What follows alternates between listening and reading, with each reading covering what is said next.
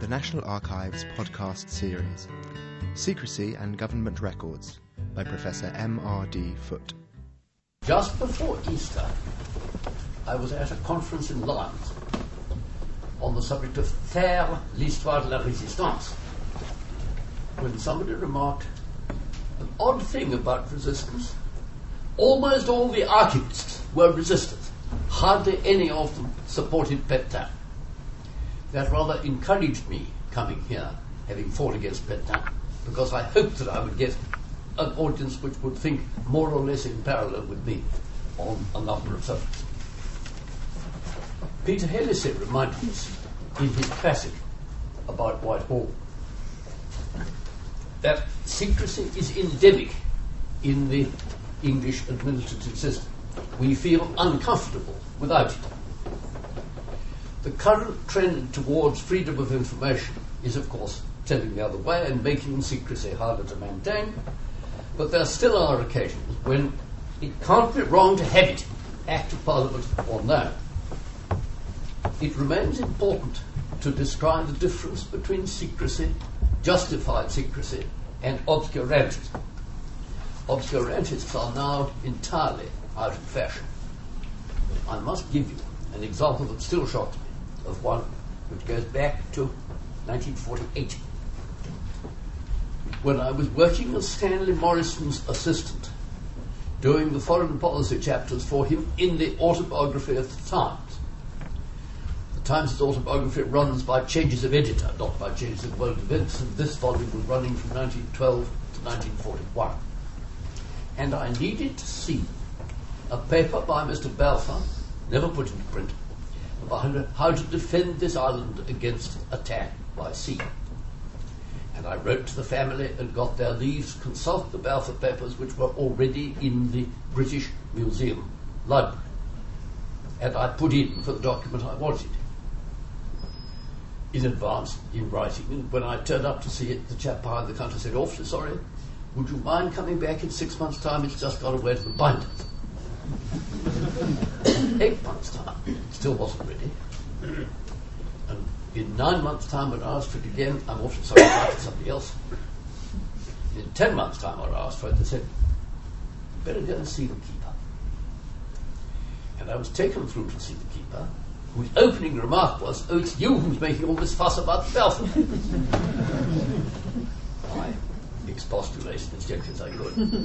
He said, Any more trouble from you, and that's where the Balfour papers are going. And he pointed to a blazing fire beside him. This was in the days before the Clean Air. I said, You can't do that. He said, Of course I can. And produced the British Museum Act, which gave the keeper right to hold, withhold, or destroy any document he held. He was good enough to explain why he was being so cautious about this particular document. He was not going to have any foreigner coming in and reading how to deal with us. He was going to make sure that nobody except his personal friends read that piece of paper and out. Even the history of secrecy is sometimes hard to unravel.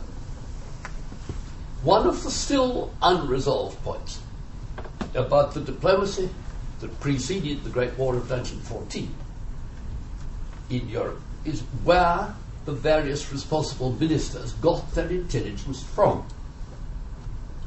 Matthew Seligmann produced a book published by the Oxford Press two years ago called Spies in Uniform on the work of the British military and naval attaches in Berlin early last century. He expounds how faulty weeding policies in the Admiralty and the War Office have destroyed most of those reports. But beavening round among other departments which were sent copies of them, he's not compiled a complete set, but he's compiled enough to produce first a doctoral thesis and then a very readable book. If any of you don't know a pamphlet called My Purdah Lady, put out by the Foreign Office in 1984, It was 1994, Foreign Office Research Department put it out free. I press it on you. It comes from a phrase used by Sir Edward Grey, which is relevant to this afternoon's subject. Grey was writing soon after taking office about his Secret Service file. Quote, not to be revealed to common official eyes, it is by Purdah Lady veiled even from the lascivious gaze of common treasury clerks. that was over a century ago. Nearly half a century ago, I had a bear leader in the Foreign Office to guide me through the maze of then unsorted as well as inadmissible papers of the Special Operations Executive, one of our wartime secret services. Before Mr. Townsend and then people next door reduced them to the comparatively orderly files of the HS series, which are now consultable a few years ago. Berliner me that the files of SOEs outstationed near Algiers that had worked into southern France in 1943 44 had all been burnt. Burnt carefully, and the ash broken up afterwards in the boiler by the person in charge before he came back to England after the war. He even, even let me meet the man who said, Yes, I burnt the lot. I, I, it had been pr- impressed on me that we were a secret service, we were not to keep any records we didn't have to, I didn't see what we had. Anything that was important, we had sent a copy anyhow to the Foreign Office. And any papers of interest from AMF section of SOE are to be found if you dig deep enough in the wastes of Foreign Office 371 unless they have been thrown away by Wheeler, so that SOE, that can't be of any importance. Berliner also assured me that there were no files of MI9, the wartime escape service. Sorry, boy, they've all been destroyed.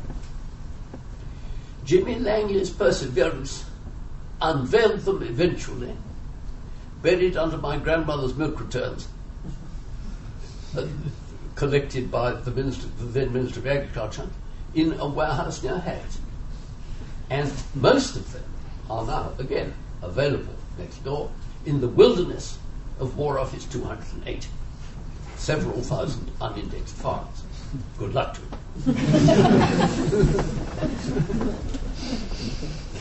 They've been joined there by hundreds of files of escapers reports, which I was able to read in the archive of the United States Army Air Force at Maxwell Air Force Base in Alabama because they had been issued down to squadron intelligence officer in the United States Army Air Force after very careful laundry by MI9, but were unavailable over here.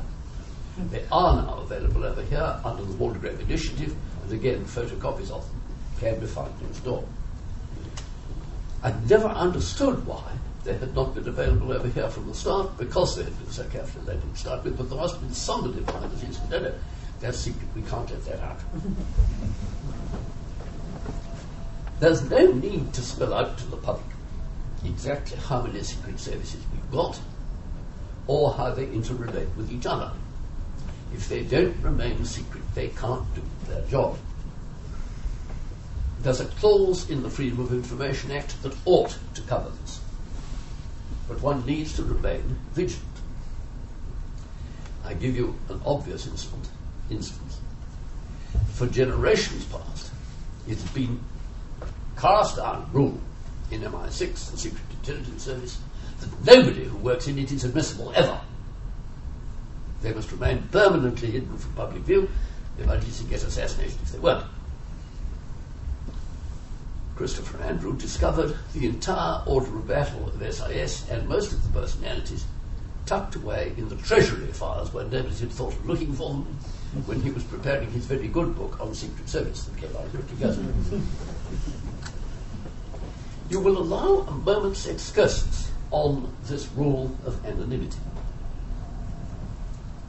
I have it on sound authority that the service still likes to use the following recruiting technique.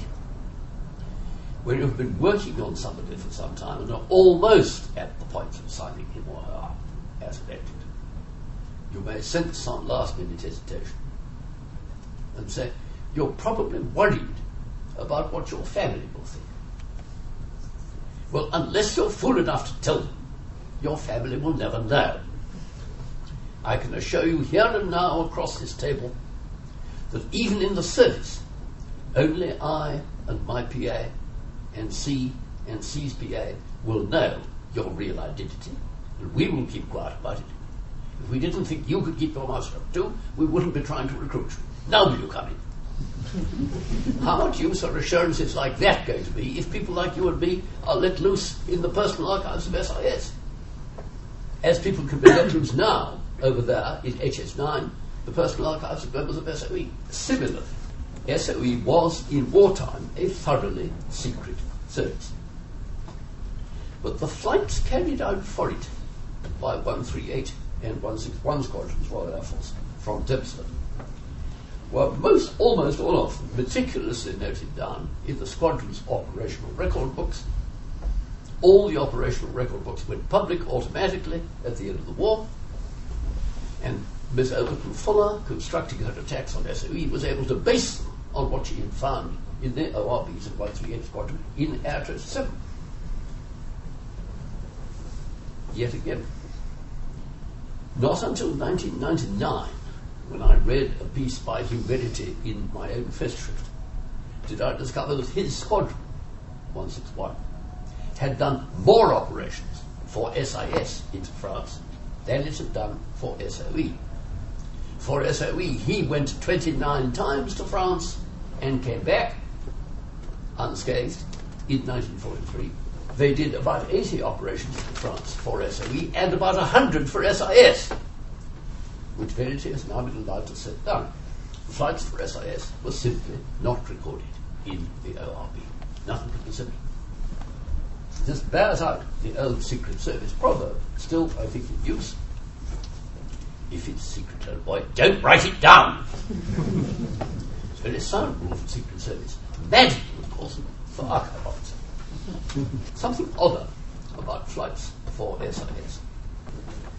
Professor Norman Gibbs, professor, Chichele professor of military history at All Souls, once, long ago, in 1952, read a paper to the recent history, which was a body of Oxford Dons interested in the history of the French Revolution. While he was preparing the first volume of the great six volume series on British strategy in the war against Hitler, in his talk he mentioned that the firm of Westland aircraft, light aircraft builders, had all gone bust during the Great Depression and had been saved because the managing director had taken the last 20 pounds of the kitty and had taken C out to lunch money. Those were the days we could see a decent lunch for 20 pounds. Over lunch, he persuaded C to dip in his kitty, and C produced a pittance which kept Westland from going out of business altogether. They made aluminium beer barrels that are not sold, so that the firm didn't sink after all, it just kept afloat, and were able to go back to aircraft manufacture in the middle 1930s and get the Westland Lysander off the drawing board and into the air. For the purpose for which the Lysander was originally intended, army cooperation, it was all but useless. But for Secret Service purposes, it was ideal. A very skilled Lysander could land, a very skilled pilot could land inside Lysander at about twice the length of this rope. Worked very well for shifting people and packages to and fro. Oddly, no one seemed to have remembered this adventure when, in, on the verge of on, well within living memory, there was another Westland crisis that firm over 20 years ago. A lot about how to handle flights of this kind has now come out in Agent's memoirs and in my own official history of SOE in France, which there's an appendix by Verity, the most vivid thing in the book about how to conduct the clandestine operation of this kind. This won't have failed to be useful to the rich and busy international criminal class engaged in what is now called people smuggling, was called in my childhood the white slave trade. Ought I to have let it out? Ought that to be left in slumber quietly? In some not readily accessible archive?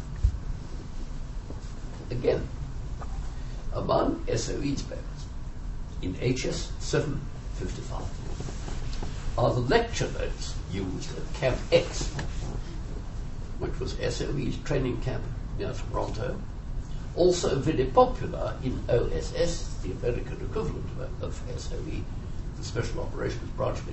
Because if you went to Toronto, you got a medal for serving outside the United States.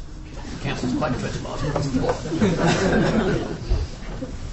An enterprising public record office has put these lectures into print in a book called SOE Syllabus, edited by Denis Rigden, published by the Public Record Office in 2001.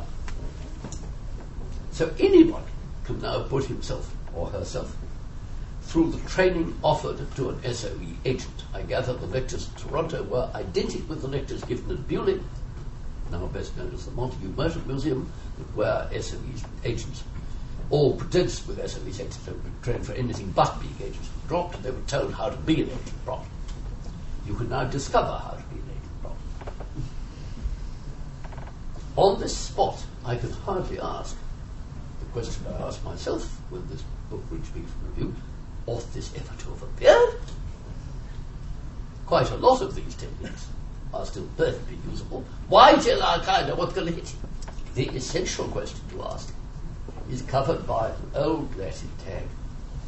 Cui bono? Who is going to benefit from any particular revelation? If the country's enemies will benefit more than the country's friends, a patriotic civil servant will know what to do. Let me give you an example of a properly kept secret. More than once, while working as an official historian, I tried to get hold of some papers bearing on aspects of radio security. My requests were quite polite, equally firmly, simply ignored. As an historian, I was put out. As a former intelligence officer, I was delighted. we still need decipher. We still need radio interception and parallel technical skills, traffic analysis, and so on. They are necessary tools for securing the nation's safety against enemies of various sorts, terrorist, criminal, or simply plain foreign. They've been complicated by the arrival of the internet but their essentials remain intact. It may advance knowledge, but it will not advance security. I repeat that, it may advance knowledge, but it will not advance security to spill any beans about this sort of thing at all. Hinsley's magisterial series about British strategic intelligence in the Second World War, published six volumes in seven parts by HMSO between 1979 and 1990, says nothing at all about decipher method, and quite right. There is a classic instance from the renewed troubles in Afghanistan in the autumn of 2001. A court in the southern United States was trying a man for treacherous relations with Osama bin Laden. It came out in court, in public, that the American security officers knew within a furlong or so where bin Laden was because they could track him through his mobile telephone. A full security officer let this out in court. a full reporter put it in his report of the court's proceedings. A full editor published the report. Within 48 hours, bin Laden, no sort of fool, had ceased to answer his mobile telephone. From that day, nobody on our side has known for certain where the fellow is. I don't know a clearer example of ill-placed admission. All the deaths in Afghanistan in the autumn of, 19, eh, of 2001 on both sides are due to that single full security officer. Similarly, escape devices which a bright prisoner could use to help himself out of a prisoner of war camp, have now become public because prisoners have boasted about using them in their uncensored memoirs.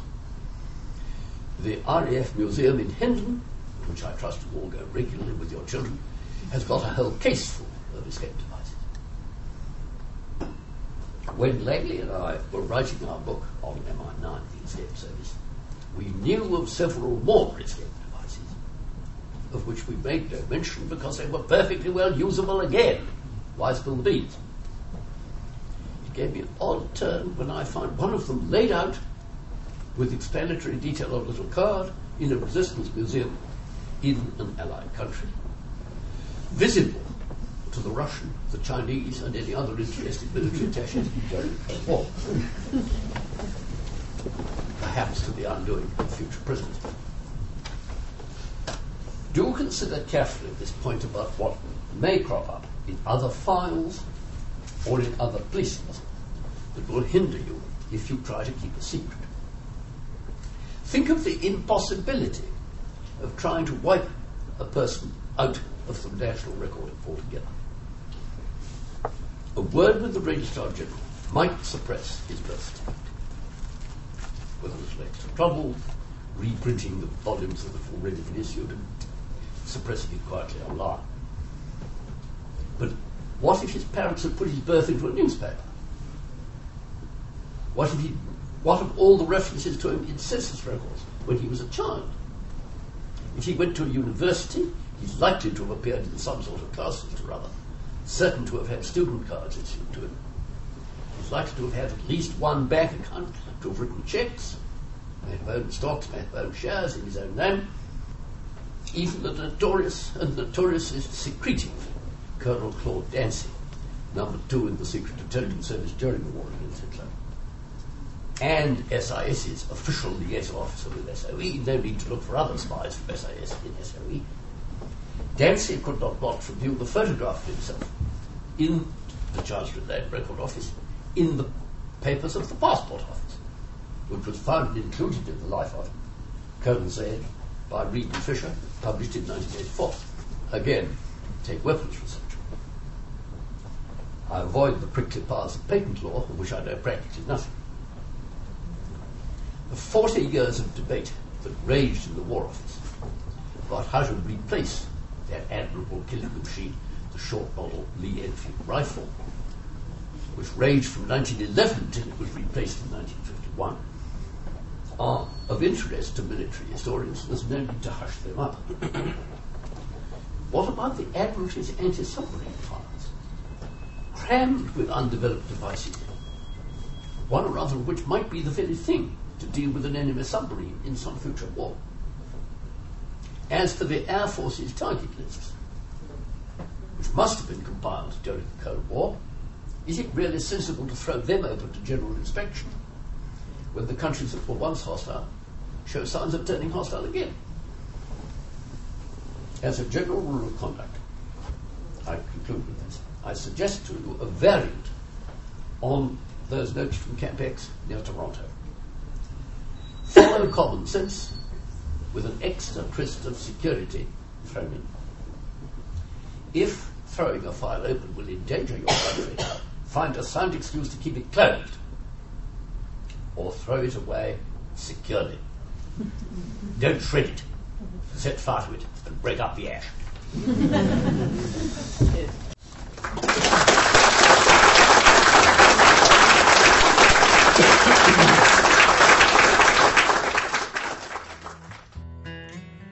This event was recorded live on the 1st of May 2008 at the National Archives, Kew. This podcast is copyright the National Archives, all rights reserved.